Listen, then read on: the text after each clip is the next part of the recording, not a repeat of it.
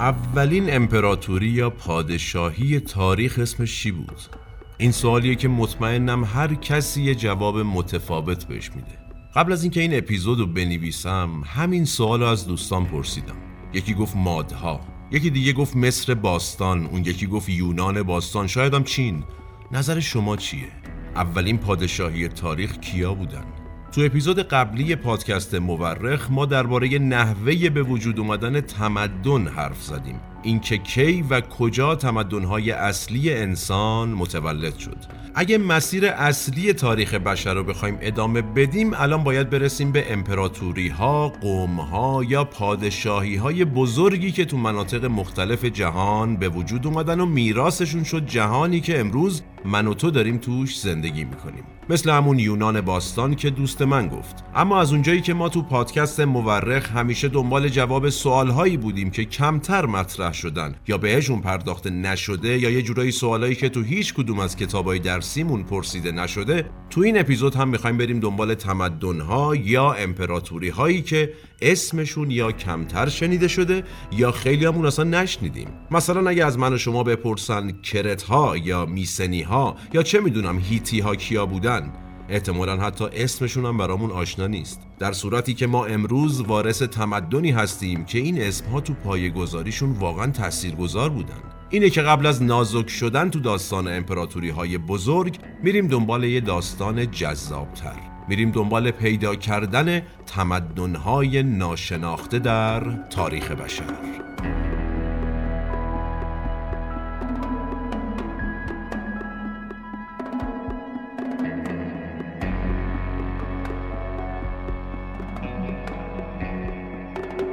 سلام، من احمد هاشمی هستم و این اپیزود ششم از پادکست مورخه که هفتم اردیبهشت ماه هزار و چهارصد منتشر میشه. به اعتقاد اغلب مورخین تاریخ بیش از آن که علم باشه یک هنره، هنر کنار هم گذاشتن شواهد. ما در پادکست مورخ هر بار یکی از پازل‌های تاریخ جهان رو کنار هم میذاریم. منابع پادکست مورخ نوشته‌های آقای فیلیپ فرناندس، آقای فورتادو و سایت‌های مرجع تاریخ جهانه که تیم تحقیق و پژوهش مورخ بررسیشون میکنه و خلاصه مطالب رو به گوش شما میرسونه. نوش گوش هاتون.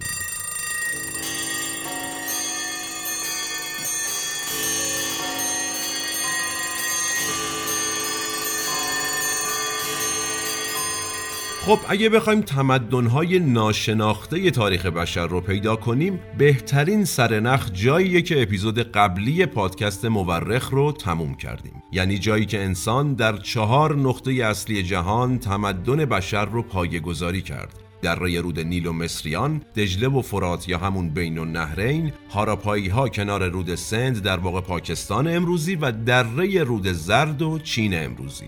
آخر اپیزود قبلی به اینجا رسیدیم که انسان در اوج عصر کشاورزی اومد تو این چهار تا منطقه خیلی جدی و درست حسابی شروع کرد شهرسازی و یک جانشینی و مدیریت کردن. کم کم مدیریت ها شد حکومت اگه یادتون باشه. البته پیشنهاد میکنم اگر اپیزود قبلی رو نشنیدی همین الان پاوز کنی، بری اونو گوش کنی، بیای من اینجا منتظرم. خب پس تو این چهار نقطه شهرهای بزرگ ایجاد شد و کم کم بزرگ و بزرگتر شد. اما همه ما میدونیم مصر باستان امپراتوری بزرگی بوده، یا مثلا چین، یا چه میدونم بالای مدیترانه یونان و الباقی دوستان. اما آیا از همون اول یهو همین پادشاهی ها با همین اسما به وجود اومدن؟ نه، واقعیتش اینه که این پادشاهی ها یه جورایی ایجاد یا دوامشون و مدیون پادشاهی هایی بودن که امروز خیلی اسمی ازشون برده نمیشه.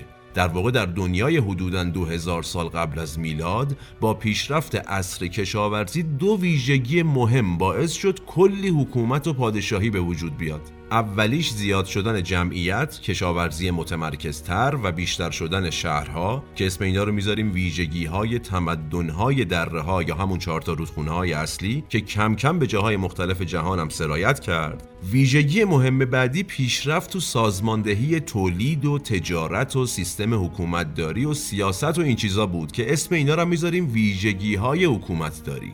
این دوتا ویژگی اصلی کلی حکومت به وجود آورد. اما آیا همه این حکومت ها موندگار شد یا خیلیاشون از بین رفت؟ با یه نگاه به اطرافمون و کتابا جواب این سوال مشخصه. واقعیت عجیب اون دوران اینه که یه سری از حکومت‌ها انقدر سریع به قدرت میرسیدن و از بین میرفتن که آثار تاریخی مشخصی هم ازشون وجود نداره. یعنی کلی حکومت به وجود اومد و از بین رفت. در نهایت میشه گفت دلایل مهمی مثل جنگ، اتفاقات طبیعی مثل زلزله و سیل، بیماری، ضعف تو سیاست و حکومت و حتی از بین بردن محیط زیست دلایل اصلی از بین رفتن این همه حکومت بود.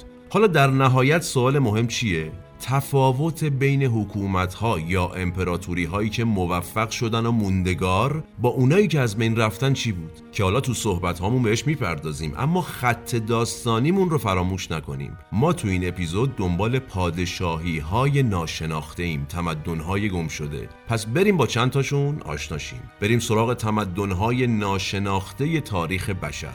از کجا شروع کنیم؟ از شرق تا غرب وحشی.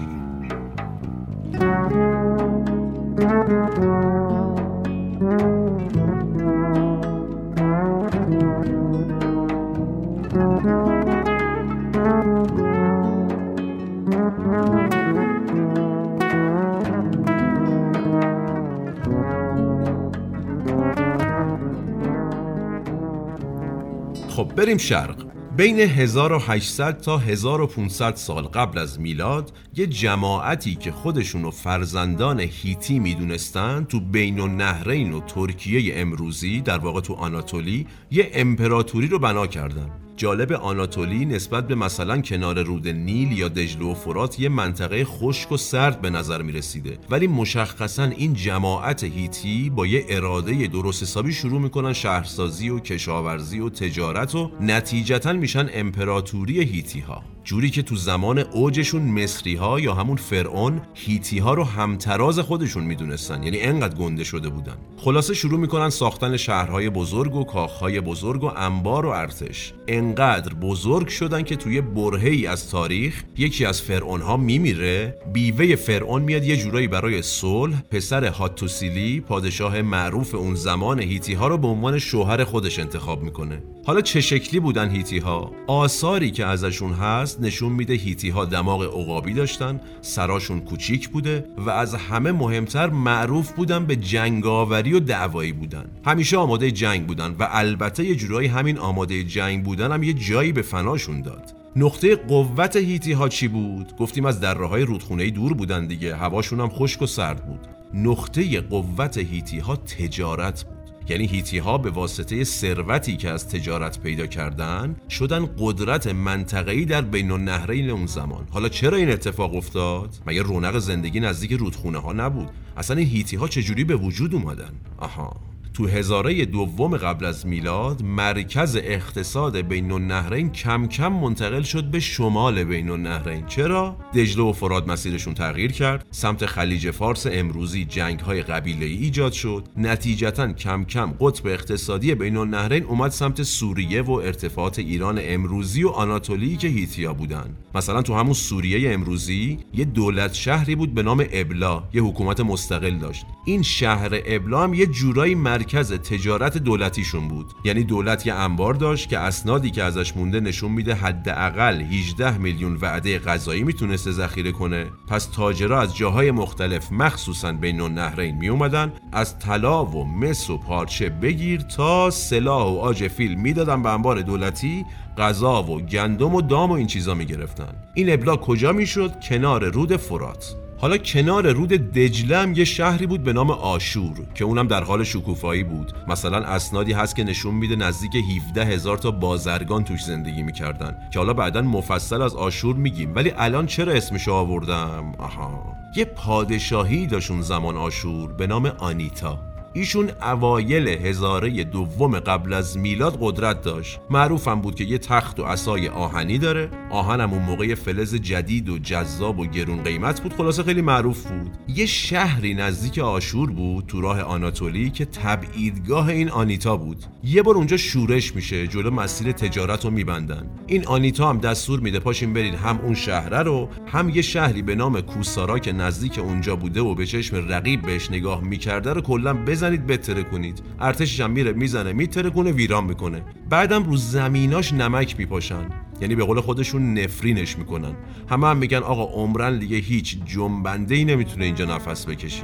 ولی نفرین کارساز نمیشه هیچ. بعدها از همونجا هیتی‌ها پادشاهیشون رو تأسیس میکنن. این که گفتم هیتی‌ها از کجا به وجود اومدن از اینجا بود. کم کم این وسعتی هم که ازش حرف زدیم و بیشترین تجارت رو داشت و صاحب میشن. اینه که هیتی‌ها از تجارت و بازرگانی بیشترین ثروت ممکن رو به دست میارن. حالا سوال، جامعه این هیتی‌ها چه شکلی بوده؟ سیاستشون، فرهنگ و مذهبشون چه جوری بوده؟ که اتفاقا سوال جذابیه. بریم ببینیم جوابش چیه.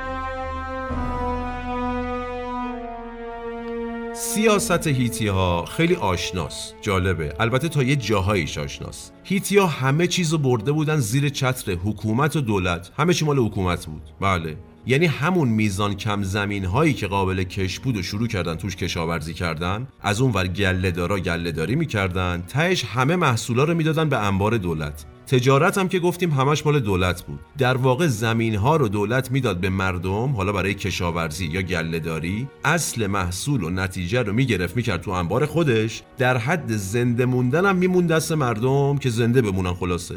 ولی از اینجا به بعد دیگه آشنا نیست سیاستشون. کم کم اوضاع بهتر میشه. حالا دولت شروع میکنه حال دادن بیشتر به مردم و محبوب شدن. مثلا آماری که از یک روستایی به نام تیواپاتارا مونده نشون میده یه خانواده پنج نفری حداقل چهل تا گاو و گوسفند داشتن، یه قطعه زمین کشاورزی داشتن، یه تاکستان داشتن، چهل و دو تا درخت انار و چهل تا درخت سیب.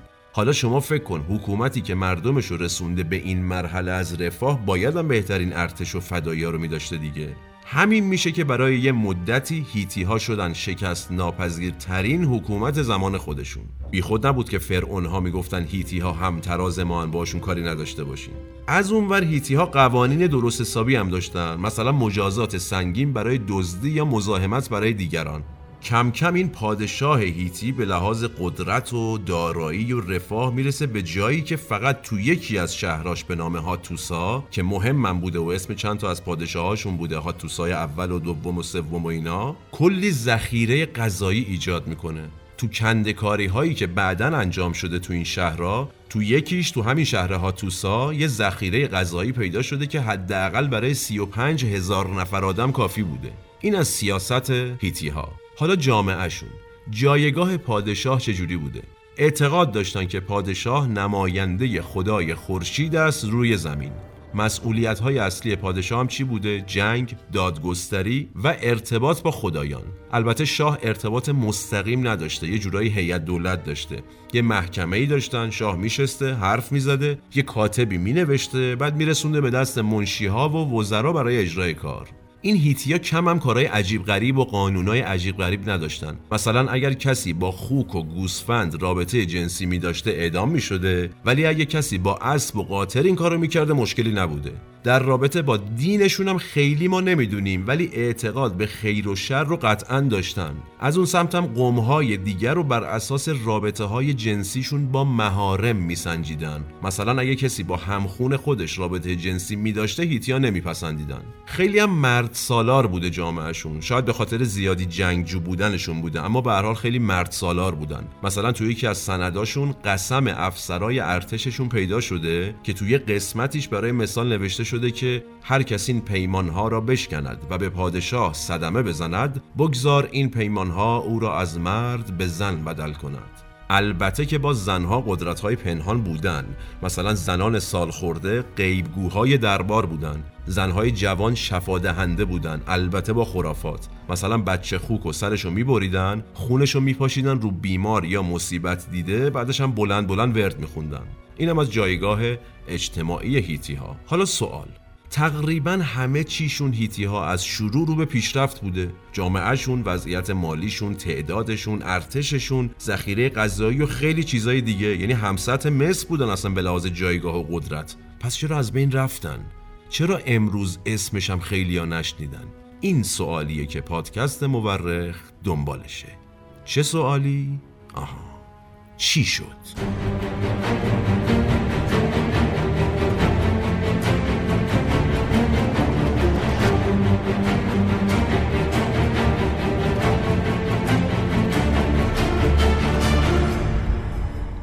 کشور هیتی پادشاهی جنگجو بود. البته باید هم اینجوری می بود. چرا؟ چون انقدری توان کشاورزی نداشت که، یعنی زمینای کشاورزی نداشت. نتیجتاً کشور گشایی می کرد برای به دست آوردن منابع غذایی و سیر کردن مردمانش. همین یکی از مهمترین دلایل ضعیف شدنش هم شد. به قول آقای فرناندس، حتی جنگ‌های موفق هم وقتی بیش از حد بشه درست قدرت رو زیاد می‌کنه، ولی یه نتیجه خیلی بد داره. چی؟ از همگسیختن جامعه و تجارت. حالا نقطه قوت هیتیا چی بود؟ تجارت. دیگه انقدر بزرگ شده بود این سرزمین هیتیا، رسیده بود از این ور به بین النهرین و مرزهای مصر. دیگه تجارتی نمیموند، جامعه‌ای نمیموند، یعنی نمیشد مدیریتش کرد درست مثل قدیم. البته مشکلات دیگه‌ای هم وجود داشت برای هیتی‌ها. مثلا همین بزرگ شدن کشور، بیماری‌ها و قحطی‌های زیادی را به همراه داشت. کلی آدم می‌مرد و طبیعتاً کلی آدم از ارتش. مثلا حدود هزار و سیصد سال قبل از میلاد یه شاهی داشتن به نام مورسیلی، مورسیلی دوم، که بعد از همه‌گیری طاعون خطاب به خدایان نوشته که دیگر کسی زمین‌های شما را درو نمی‌کند یا بذر نمی پاشد، چرا که همه مرده اند. این بلاهایی مثل طاعون بارها سر شاههای مختلف هیتی میاد. دیگه به جایی میرسه که اواخر سده سیزده قبل از میلاد هیتیا میان شهرهای جنوبی خودشون رو واگذار میکنن به شاههای مستقل. میگن آقا این شهرها مال شما، به ما باج و خراج و مالیات بدین که ما بتونیم دولتمون رو بچرخونیم. ولی همون شاههای مستقل هم وقتی میبینن دولت مرکزی هیتی داره ضعیف و ضعیف‌تر میشه، کم کم مالیات و باج و خراجشون رو ندادن. و همه این دلایل باعث شد به راحتی یه همچین امپراتوری بزرگی، البته با اشتباهات مکرری که انجام داد، حدود هزار و دویست و ده سال قبل از میلاد از صفحات تاریخ محو بشه.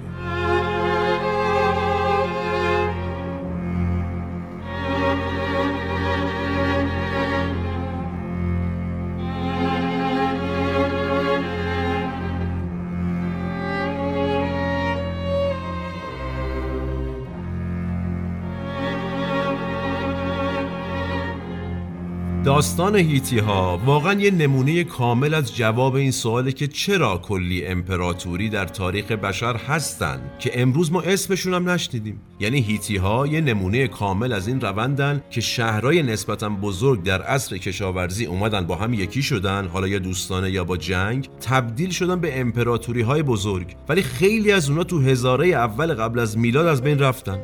بازم مثال بزنیم، بیایم یه مقدار سمت غرب، یعنی سمت یونان امروزی، در واقع بین ترکیه و یونان امروزی که اون زمان میشد غرب همین تمدن هیتیا که درباره‌اش صحبت کردیم.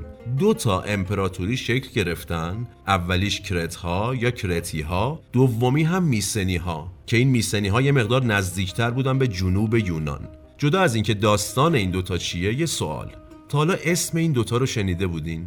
جالبه بدونیم که این دوتا امپراتوری الهام بخش غربی ها شدن در تمدن آیندهشون، حتی امروز. یعنی اروپایی ها و امریکایی ها کرت و میسن رو بخشی از تاریخ خودشون میدونن.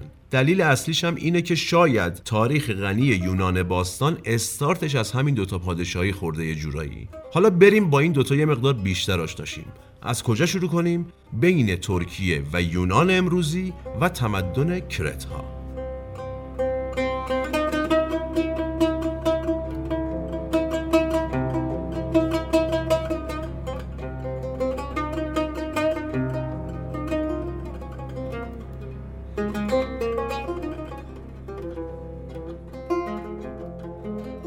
سرزمین و پادشاهی کرت‌ها بزرگ بوده، اما بیشترش کوهستان و خالی از زمین‌های به درد بخور کشاورزی. یعنی شبیه دره‌های رودخونه‌ای نبوده، کوهستانی بوده، به درد نمیخورده برای کشاورزی. با این حال نقاشی‌های بجامونده روی دیوارهای کاخاشون نشون میده اینا رفتن سراغ باغ‌های زیتون و بادوم و تاکستان و این چیزا. الان هم اگه چک کنیم نقاط کوهستانی ترکیه پر اینجور محصولاته، یونان هم که اصلا به زیتون معروفه.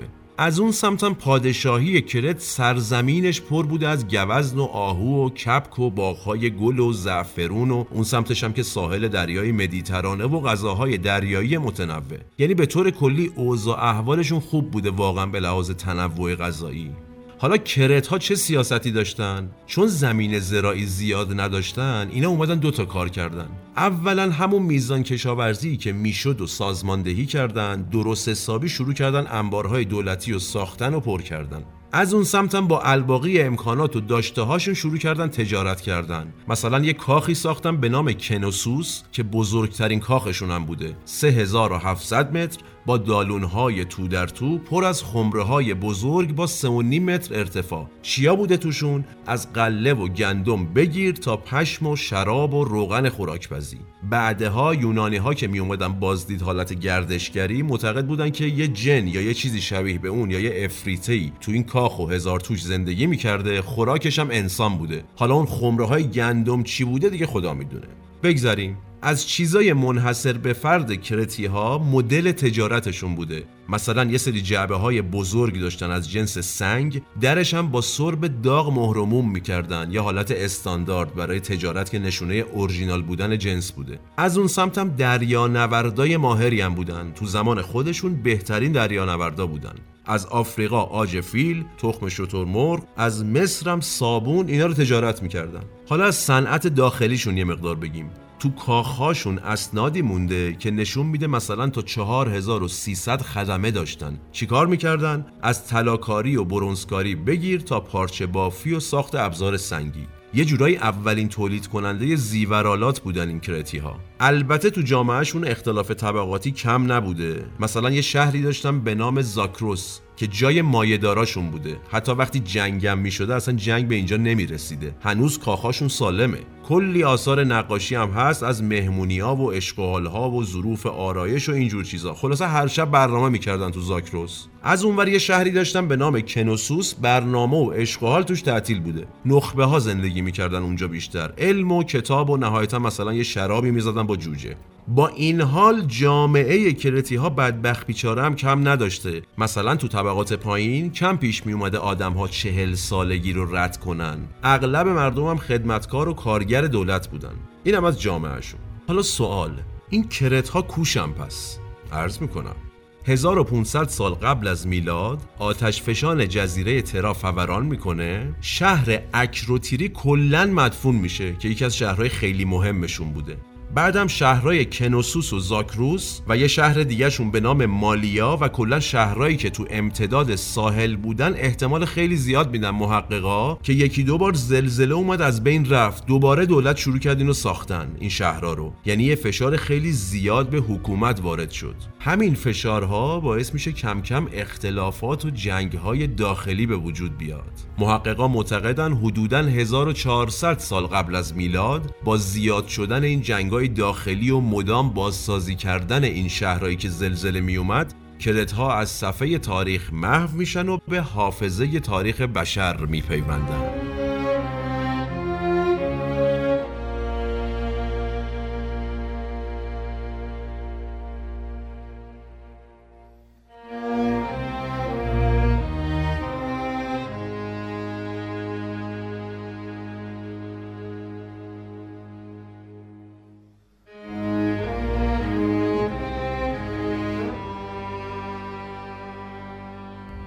حالا بیایم یه مقدار اینورتر. تو همسایگی کرت‌ها یعنی جنوب یونان از اوایل سده پانزدهم قبل از میلاد، یعنی هزار و پانصد سال قبل از میلاد، میسنی‌ها اعلام وجود کردن. البته که قبل از اونم شهرهای مختلفی بود که هر کدوم مستقل بودن برای خودشون، ولی از اون زمان این میسنی‌ها بزرگتر و قدرتمندتر شدن. شروع کردن کاخ‌ها و انبارهای شبیه اون چیزی که کرت‌ها ساخته بودن برای خودشون ساختن. از اونورم یه سری داستانا داشتن، همیشه تو جنگ با بازمونده‌های کرت‌ها بودن. مدام دنبال اینا می‌کردن که از شهرهاشون فراریشون بدن. جنگ دیگه‌شون با کی بود؟ با بربرها یا به قول خودشون پوست پوش‌های بی‌تمدن. اینا هم تهدید حساب می‌شدن برای میسنی‌ها.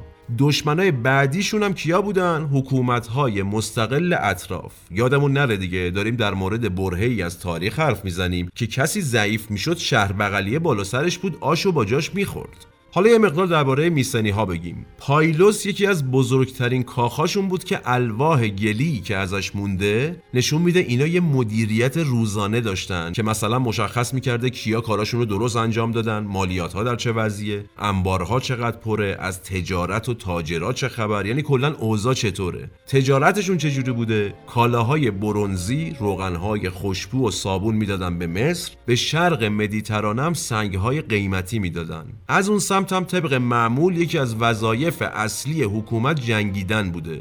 این میسنی ها مثل کرت ها زلزله باز کم نداشتن، یعنی علاوه بر اون جنگ ها زلزله هم داشتن، همین هم باعث ضعیف شدنشون میشد. ولی دلیل اصلی ضعفشون که تا سرحد از بین رفتنشون پیش رفت چی بود؟ جنگیدن تو چند جبهه، یعنی هم میخواستن کشورگشایی کنن، هم با بازمونده کرت ها می جنگیدن، هم با بربرهای پوست پوش داشتن می جنگیدن، هم تهدیدهای احتمالی رو دور می کردن. همه اینا باعث شد که حدوداً هزار و صد سال قبل از میلاد میسنی ها هم به حافظه تاریخ بپیوندن.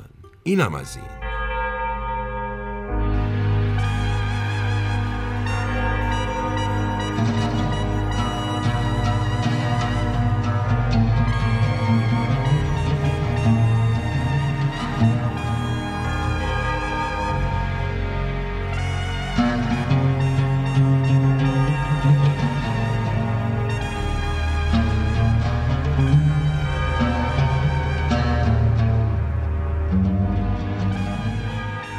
حالا بیایم پایین یه سری به مصر بزنیم ها. سوال چیه؟ آیا مصرم تو این دورانی که داریم ازش حرف میزنیم، یعنی دورانی که کلی پادشاهی به وجود اومد و از بین رفت، هیچیش نشد؟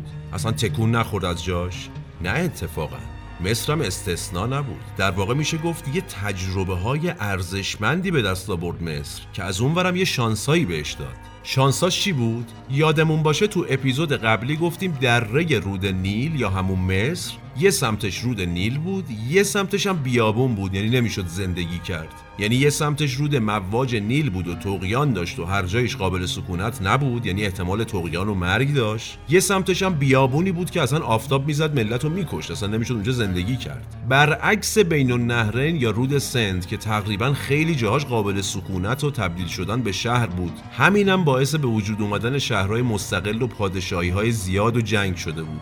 پس اینا شد شانس‌های مصر و فرعون‌ها که خیلی دوروبرشون قابل سکونت نبود. از اونورم امپراتوری‌های دیگر رو می‌دیدن، مثل هیتی‌ها و کرت‌ها و امثالهم درس می‌گرفتن. مثلا هزار و پانصد سال قبل از میلاد یه قومی به نام هیکسوس‌ها از صحرای لیبی هجوم آوردن به سمت مصر. انقدر فرعون‌ها این قومو همونجا متل کردن که یا مردن یا پذیرفتن فرهنگ مصر و فرعون‌ها و یه جورایی مصری شدن و عملاً تبدیل به حکومت نشدن، شهر مستقل نشدن.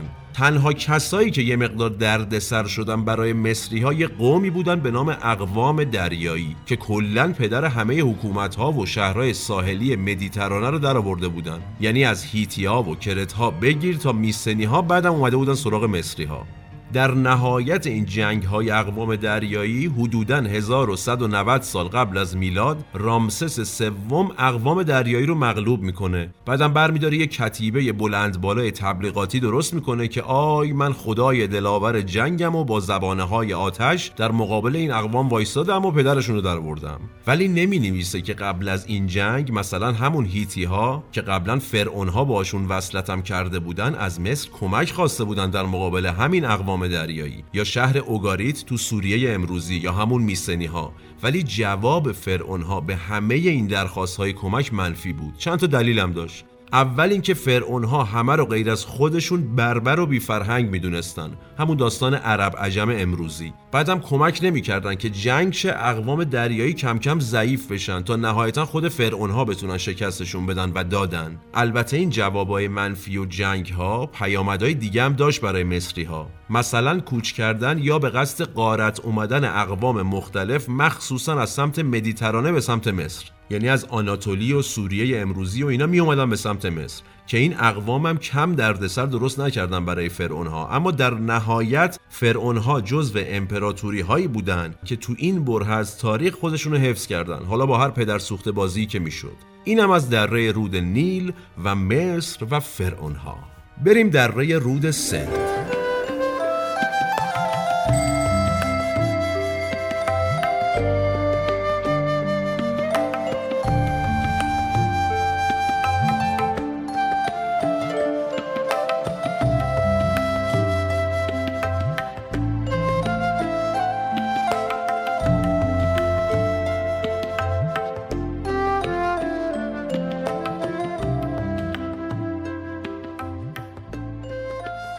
دره رود سند یعنی پاکستان امروزی که قبلا گفتیم جزو یکی از چهار نقاط مهم و شروع کننده تمدن بشر بود. یادمون باشه تو اپیزود قبلی تعریف کردیم که هاراپایی ها اونجا زندگی می‌کردن، اما هم مسیر رودخونه تغییر کرد، هم یکی از رودخونه ها خشک شد. از اونورم بیماری‌های عجیب غریب و طغیان باعث شد این هاراپایی ها از هزار و هشتصد سال قبل از میلاد کم کم ضعیف و ضعیف‌تر شدن. حالا چرا این اتفاق افتاد؟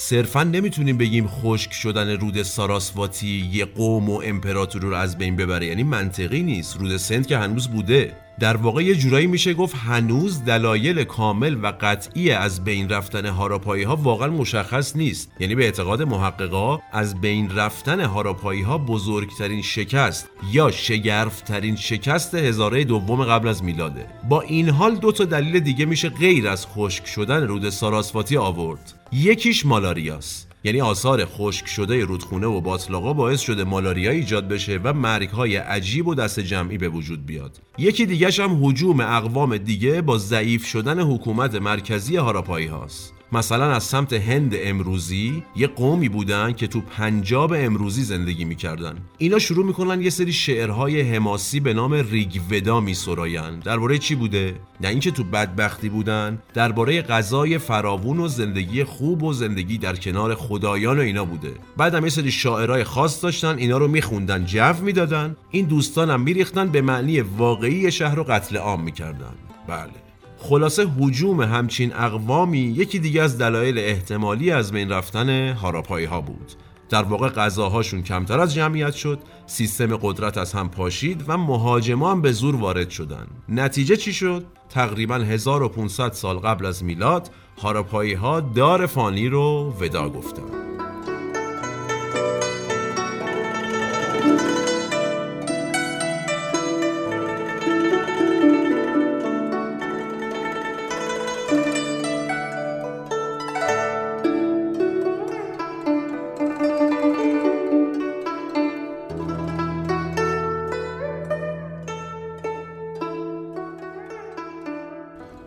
حالا بیایم پایین تر بریم ببینیم چینی ها چه کردن تو اون دوران.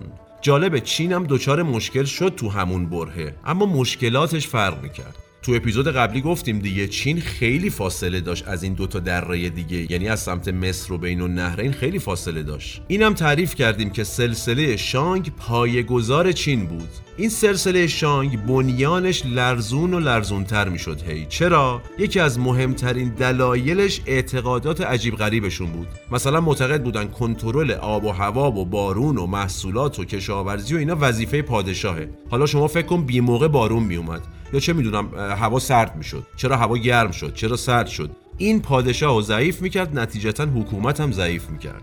از اوایل هزار و صد قبل از میلاد کم کم متحدای شاه کم شدن، شاه اصلی این سلسله شانگ. بعدم چین بزرگ بود، شهرها یکی دوتا که نبود، والیا کم کم مالیات و باج و خراج نمیدادن. همین باعث شد حکومت ضعیف و ضعیفتر بشه، مدعی بیشتر بشه، مدعی حکومت و پادشاهی زیاد شد کم کم.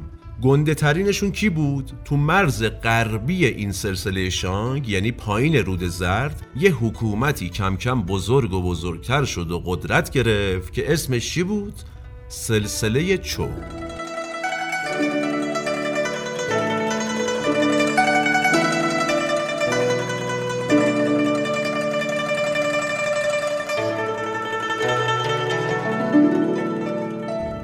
حالا داستان چی بوده؟ یه روزی غیبگوی دربار چو میدوه میاد پیش پادشاه، میگه آقا چه نشستی که من همین الان داشتم با لاک لاک پشت مخصوص دربار غیبگویی میکردم، خدایان به من گفتن گوله برو به پادشاه بگو بره سلسله شانگو سرنگون کنه، فتحش کنه، بشینه رو تخت پادشاهیش. از اون ورم فرماندهان ارتششون گفتن دم خدایان گرم، آقا ما هم پایه‌ایم. خلاصه سال هزار و چهل و پنج قبل از میلاد رفتن شانگو گرفتن، گفتن مال ماست. بعدم مرکز امپراتوری رو بردن بالای رود زرد و تا هفتصد سال قبل از میلاد حکومت متحد داشتن چوها. خیلی هم حکومت عجیبی بودن و البته فامیل باز. یه مثالشو بزنم، مثلا دستنوشته هایی پیدا شده از خواهرزاده شاه که میخواسته یکی رو معرفی بکنه، یه حالی بهش بدن، یه فرماندهی بوده. خلاصه آقای فرمانده و شاه میرن رو قایق، میرن شکار. شاه یه تیری میندازه، یه قاز شکار میشه. چون قاز بوده یه تبر مشکی میدن به فرمانده با یه سپاه تبردار و دویست تا خانواده و زمیناشو میگن برو حکومت کن، حال کن. خیلی شایسته سالارتور بودن این دوستان. آشنا نیستی مدل حکومت داری؟ خب بگذریم. این سلسله چو اومد یه پاکسازی کرد عقاید شانگو، یعنی اونایی که به نفعشون بود و نگه داشتن، مثلا امپراتور از طرف خداوند برگزیده شده یا سلسله زوال یافته به سلسله جدید فضیلت پیدا کرده و از این حرفا رو نگه داشتن. از اونور کم کم اومدن داستانایی که آب و هوا رو پادشاه باید کنترل بکنه و اینا رو از بین بردن. در نهایت چین تو اون بره از تاریخ با این تغییری که ازش صحبت کردیم که البته خیلی بزرگ نبود به نسبت بین النهرین، به مسیر تاریخی خودش ادامه داد. جالب چوها به مرور زمان هم اومدن گفتن حکومت ما اسطوره یگانگی و استمرار و مردمم پذیرفتن. امروز یکی از تعاریف مردم چین درباره خودشون دقیقاً همینه. یعنی ببینیم چه تأثیری داره تاریخ بر ذهن انسان‌ها. جالب‌تر این که یکی از تعاریف غربی‌ها امروز در سال دو هزار و بیست و یک از چینی‌ها دقیقاً همینه. یگانگی و استمرار یعنی امپراتوری یک دست، کلان، دیرپای و تشنه سلطنت بر جهان. این که چقدر این تعریف از چینی‌ها واقعیت داره، قضاوتش با شماست.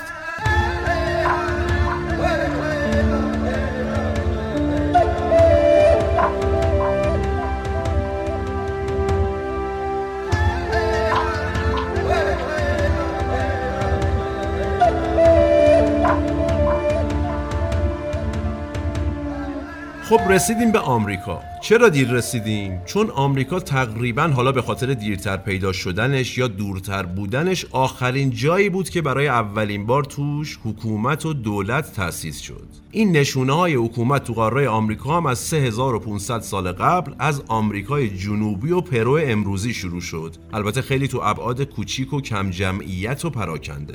حدود هزار و پانصد سال قبل از میلاد در شمال پرو آثاری پیدا شده از اون زمان که خیلی عجیب و حال به هم زنه.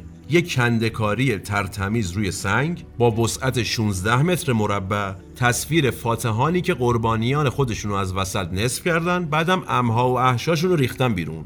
اینه که میگم آخرین جایی که متمدن شد آمریکا بود. یعنی شما الان دیگه قشنگ میتونی مقایسه کنی هزار و پانصد سال قبل از میلاد تو مصر و بین النهرین و چین چه خبر بوده، اینجا تو آمریکا تازه رسیده بودن به آدم نصف کردن.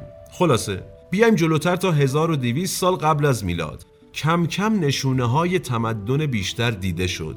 مثلا یه منطقه‌ای درست کرده بودن همون سمت پرو برای انجام مناسک مذهبی و آیینی و عشق و حالی با مجسمه‌های سنگی بزرگ و تزئینات خاص. بزرگترین این منطقه ها هم یه جایی بود به نام سچینالتو که مثلا هفتاد و هشت کیلومتر مربع وسعت داشت. کنده‌کاری‌هاش هم نشون میده خونهای زیادی فدا شده و ریخته شده برای به دست آوردن و نگه داشتنش. دیگه کم کم تو ایجاد شهر تونستن پیشرفت کنن آمریکایی‌ها.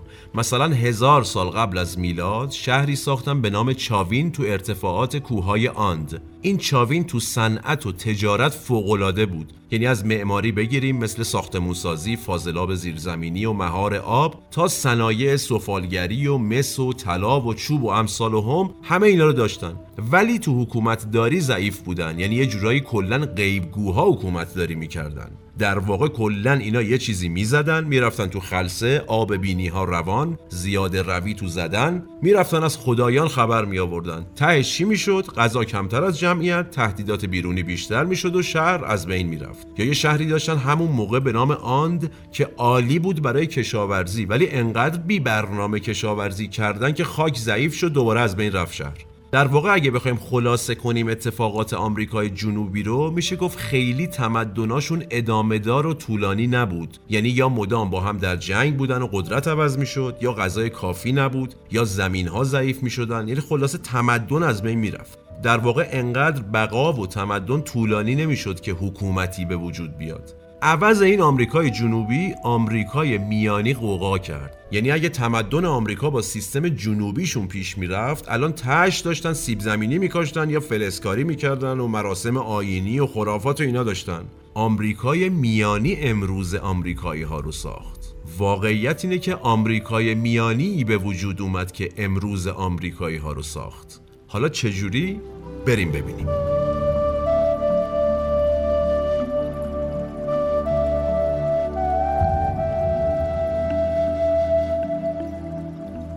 از دو هزار سال قبل از میلاد یه فرهنگی به وجود اومد به نام اولمک ها، کجا تو تاباسکای امروزی جنوب مکزیکی که آمریکای شمالی امروز اصلا آدم حسابش نمیکنه، دیوار کشیده. اصل داستان فرهنگ آمریکا از اونجا شروع شده.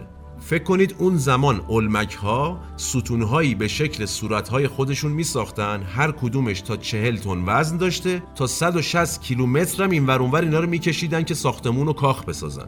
عجیب نیست؟ صورتهایی با چشمهای بادومی، لبهای بزرگ و جدا و یه لبخند شیطنت‌آمیزی هم رو لباشون بوده. یه مقدار شبیه رنگین پوستان امروزی آمریکا. اولمک‌ها اومدن شهرهای اصلیشون رو نزدیک سواحل اقیانوس و جنگل‌ها انتخاب کردن، چرا که حد اکثر تنوع زیستی رو داشته باشن. خیلی باهوش بودن این مردمان. البته از روز اول اینجوری توانمند نبودن. مثلا محققا معتقدن اینا هزار سال قبل از اولین شهر و کاخشون وجود داشتن، فقط کشاورزی می‌کردن و البته تولید مثل. کم کم تو اون کارا پیشرفت کردن، شدن اینی که داریم ازشون حرف میزنیم. از حدود هزار و دویست سال قبل از میلاد اینا شروع میکنن شهرسازی درست حسابی. مثلا هزار سال قبل از میلاد یه شهری ساخته بودن به نام سن لورنزو که بزرگترین مخزن آب یا آب انبار رو داشته، با سیستم لوله کشی انتقال آب. یا فضاهای خاصی برای مراسمهای آیینیشون ساخته بودن، با ستونهای مثلا با سی متر ارتفاع. یه سالن مخفی ازشون پیدا شده که کفش با موزاییک فرش شده. طرح موزاییک‌ها هم جگوار بوده و کلی از این ساخت و سازهای عجیب غریبی که اصلا به زمانشون نمیخورده. با همه این آثاری که از اولمک‌ها پیدا شده، هنوز خیلی سوالا هست که هیچکس براش جوابی نداره. مثلا ساختن ستون‌ها با سی متر ارتفاع و چهل تن وزن اون زمان ممکن نبوده. ساختن کاخ‌ها یا بناهایی به اون پیچیدگی هم ممکن نبوده. به لحاظ علم و معماری هم ممکن نبوده، هم خیلی نیروی کار می‌خواسته. اگرم این تعداد اولمک وجود داشته، غذاشون از کجا میومده؟ مگه زمین چقدر میتونسته محصول بده به اینا؟ تنها جوابایی که برای این سوالا هست اینه که احتمالاً اولمک‌ها رسیده بودن به کاشت نوعی ذرت با بازدهی بالا، یعنی در سال چندین بار میتونستن برداشت بکنن، در کنارش هم لوبیا و کدو که میشده مثلا میزان زیادی ازش کشت کرد. این سه تا محصول براشون حیاتی بوده. تو آثاری هم که ازشون پیدا شده، تو نقش و نگار خدایانشون از ذرت و لوبیا استفاده میکردن. این از غذاشون. فرض میکنیم نیروی انسانی کافی هم داشتن. چجوری ساختن اون ستونها و بناها رو؟ اینه که هنوز جواب مشخصی براش نیست. یه سری از محققا میگن شمنها رهبری میکردن اولمک‌ها رو. یادتون باشه قبلا شمنها رو توضیح دادیم که میرفتن تو خلسه و با خدایان ارتباط داشتن. یه سریا معتقدن اینا کلا میرفتن تو خلسه این بناها رو میساختن. یه اعتقاد غیر رسمی هم هست که میگن خدایان این ساختمونا رو ساختن برای اولمک‌ها، که البته علمی نیست. کلی هم نقش و نگار از مثلا انسان‌های نیم انسان نیم جگوار پیدا شده ازشون که این نظریه غیر علمی رو تقویت میکنه. خلاصه این سوالم مثل خیلی از سوالای دیگه هنوز جواب مشخصی براش پیدا نشده، اما به هر حال این واضحه که یه جورایی اولمک‌ها تمدن مادر آمریکایی‌ها هستن. امپراتوری یا تمدنی که پایه‌گذار تمدن‌های اصلی و بعدی خودشون شدن. هنر و معماری رو خلق کردن، شهرهای جاه طلبانه و خاص ساختن، آیین‌های حکومتداری خاصی رو ابداع کردن، مثلا قربانی کردن انسان‌ها برای خدایان یا قربانی کردن انسان‌ها برای پادشاه‌ها و فرمانده‌ها و خیلی چیزهای دیگه، که البته ما در پادکست مورخ از چیزی دفاع یا چیزی رو رد نمی‌کنیم، صرفاً اطلاع رسانی می‌کنیم. این چیزا رو ابداع کردن، این چیزا رو به وجود آوردن. در نهایت بازم اشتباه قدیمی انسان، یعنی اشتباه تکراری انسان. همین اولمک‌ها زمانی که جمعیتشون از میزان غذایی که داشتن بیشتر شد، کم کم ساخت و سازهاشون کم شد. کم کم دشمنی ها توشون به وجود اومد، اختلافات داخلی به وجود اومد، مهاجم های خارجی براشون به وجود اومد و تقریباً سیصد سال قبل از میلاد به ضعیف ترین حد خودشون رسیدن و طبیعتاً دشمنان داخلی و خارجی اومدن سراغشون، آشو با جاش خوردن و اولمک ها هم از صفحه تاریخ حذف شدن. ای ای ای ای ای ای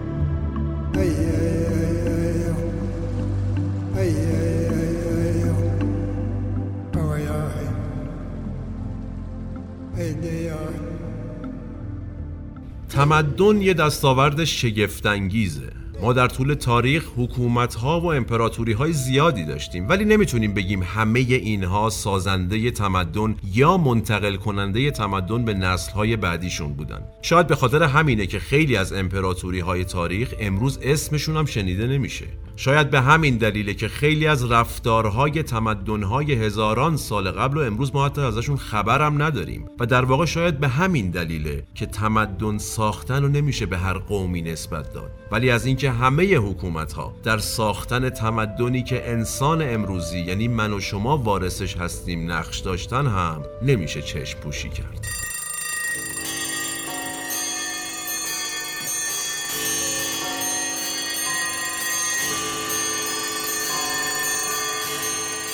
در اواخر هزاره اول قبل از میلاد، یعنی حدوداً از سیصد سال قبل از میلاد، انسان‌ها به دوروبر خودشون نگاه کردند و جز جنگ و ویرانی و از بین رفتن مدام تمدن‌ها و پادشاهی‌های قبل از خودشون چیزی ندیدن.